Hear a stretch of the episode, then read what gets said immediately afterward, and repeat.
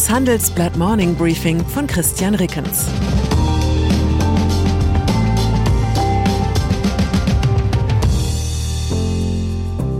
Guten Morgen allerseits.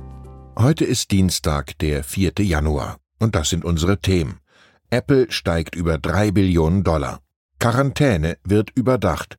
Söder twittert über Neustart. Wall Street. Am Montagabend feierte die Börsenwelt einen weiteren Rekord. Erstmals in der Geschichte erreichte ein Konzern einen Börsenwert von drei Billionen Dollar. Die Aktien von Apple stiegen zwischenzeitlich auf ein Allzeithoch von 182,88 Dollar und durchstießen die drei Billionen Marke. Das ist mehr als die jährliche Wirtschaftsleistung Großbritanniens. Und erst vor 16 Monaten hatte Apple die zwei Billionen geknackt. Apples erneuter Bewertungsrekord hat Symbolcharakter. Mehr als zehn Jahre Börsenboom, nur für wenige Monate unterbrochen durch den Corona-Dip im Frühjahr 2020, haben Aktien teurer werden lassen. Das gilt vor allem für die Papiere der wichtigsten globalen Konzerne. Bei den 100 nach Börsenwert größten Unternehmen beträgt das durchschnittliche Kurs-Gewinn-Verhältnis derzeit 31,5. Im langfristigen Mittel waren die Top 100 der Welt nur mit dem 18-fachen Gewinn bewertet, also rund halb so teuer. Aktientipp. Unser Aktienexperte Ulf Sommer hat es mit einigem Number Crunching tatsächlich geschafft, aus den 100 Blue Chips immerhin noch vier herauszufischen, die vergleichsweise niedrig bewertet sind. Sie werden ihre Gewinne nach Analystenschätzungen im laufenden Jahr steigern. Zumindest zwei dieser Aktientipps eignen sich allerdings nicht für den Pausen-Smalltalk beim Eine Welt-Workshop. Philip Morris produziert Tabak und Exxon fördert Erdöl.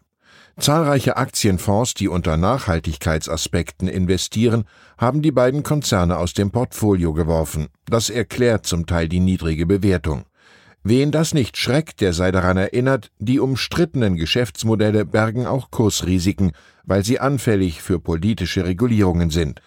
Ähnliches Unbill ist bei den ebenfalls preiswerten Aktien von Novartis und Samsung Electronics nicht zu befürchten. Microsoft der einzige Konzern, der in den vergangenen Monaten Apple den Titel als wertvollstes Unternehmen vorübergehend streitig machen konnte, ist der alte Rivale Microsoft.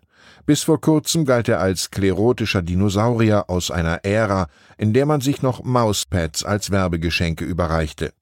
Doch die Veränderungen unter Satya Nadella, der seit 2014 Microsoft CEO ist, bewirken viel. Im Cloud-Geschäft und anderen Geschäftsbereichen zeigt sich Microsoft plötzlich agil und innovativ. Die Kollaborationssoftware Microsoft Teams ist für Millionen Angestellte schon fast zum Synonym für Homeoffice geworden. Handelsblatt-Mitarbeiter Axel Postinet hat diesen Turnaround analysiert. Nadella habe es nicht mit Druck und Härte geschafft, sondern mit Empathie und Nachsicht bei Fehlschlägen. Da bekommt das Soft im Firmennamen eine ganz neue Bedeutung. Musik. Auf der Suche nach sicheren Anlagestrategien jenseits des Aktienmarkts stoßen institutionelle Anleger immer häufiger in die Musikbranche vor.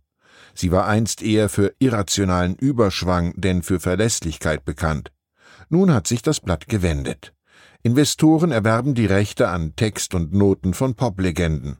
Nach einem Bericht der Financial Times hat sich nun der Medienkonzern Warner Brothers für die Summe von rund 250 Millionen Euro die Rechte am sogenannten Songbook des 2016 verstorbenen David Bowie gesichert, dem wahrscheinlich kreativsten und produktivsten Genie der Musikgeschichte. Verkäufer waren Bowies Witwe und seine Kinder.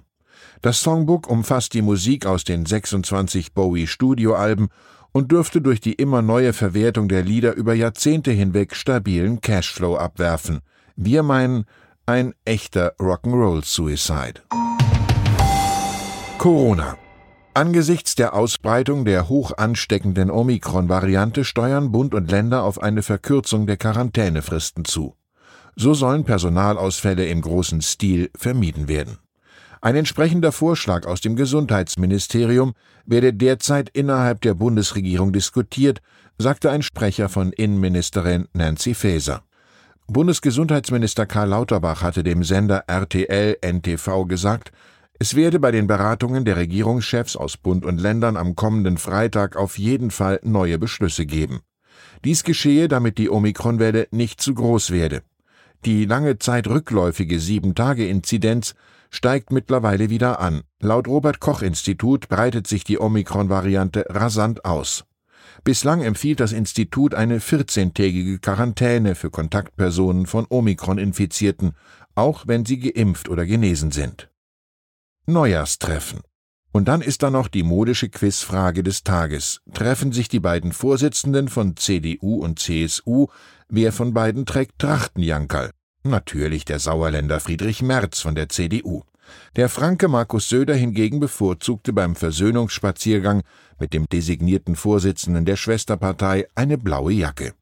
Die hätte ihm auch beim Grogtrinken auf Amrum gut gestanden. Über solche Äußerlichkeiten muss hier gesprochen werden, denn das Treffen der konservativen Granden vor bayerischer See- und Alpenkulisse war eindeutig auf seine Bildmächtigkeit hin optimiert. Die Fotos wurden vom bayerischen Ministerpräsidenten via Twitter und Instagram verbreitet. Ende Januar soll Merz von den Delegierten des CDU-Parteitags als Vorsitzender gewählt werden. Seine Kür gilt als sicher. Söder schreibt zu den Bildern Neustart. CDU und CSU schließen sich wieder eng zusammen. Auf einem Foto deutet er staatsmännisch in die Ferne, Merz einen halben Schritt hinter ihm. Ein Nutzer auf Social Media kommentierte ironisch, da hinten haben wir den Armin ausgesetzt. Ich wünsche Ihnen einen Tag, an dem Sie rein gar nichts auszusetzen haben. Herzliche Grüße, Ihr Christian Rickens. PS, die Gemüter in Deutschland sind erregt über die Pläne der EU-Kommission, Investitionen in Atomenergie und Erdgas als nachhaltig einzustufen.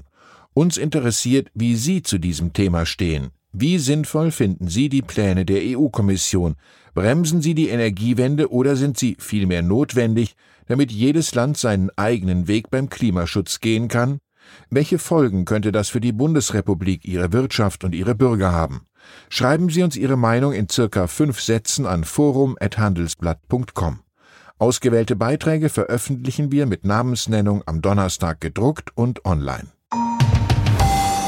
Das war das Handelsblatt Morning Briefing von Christian Rickens, gesprochen von Peter Hofmann.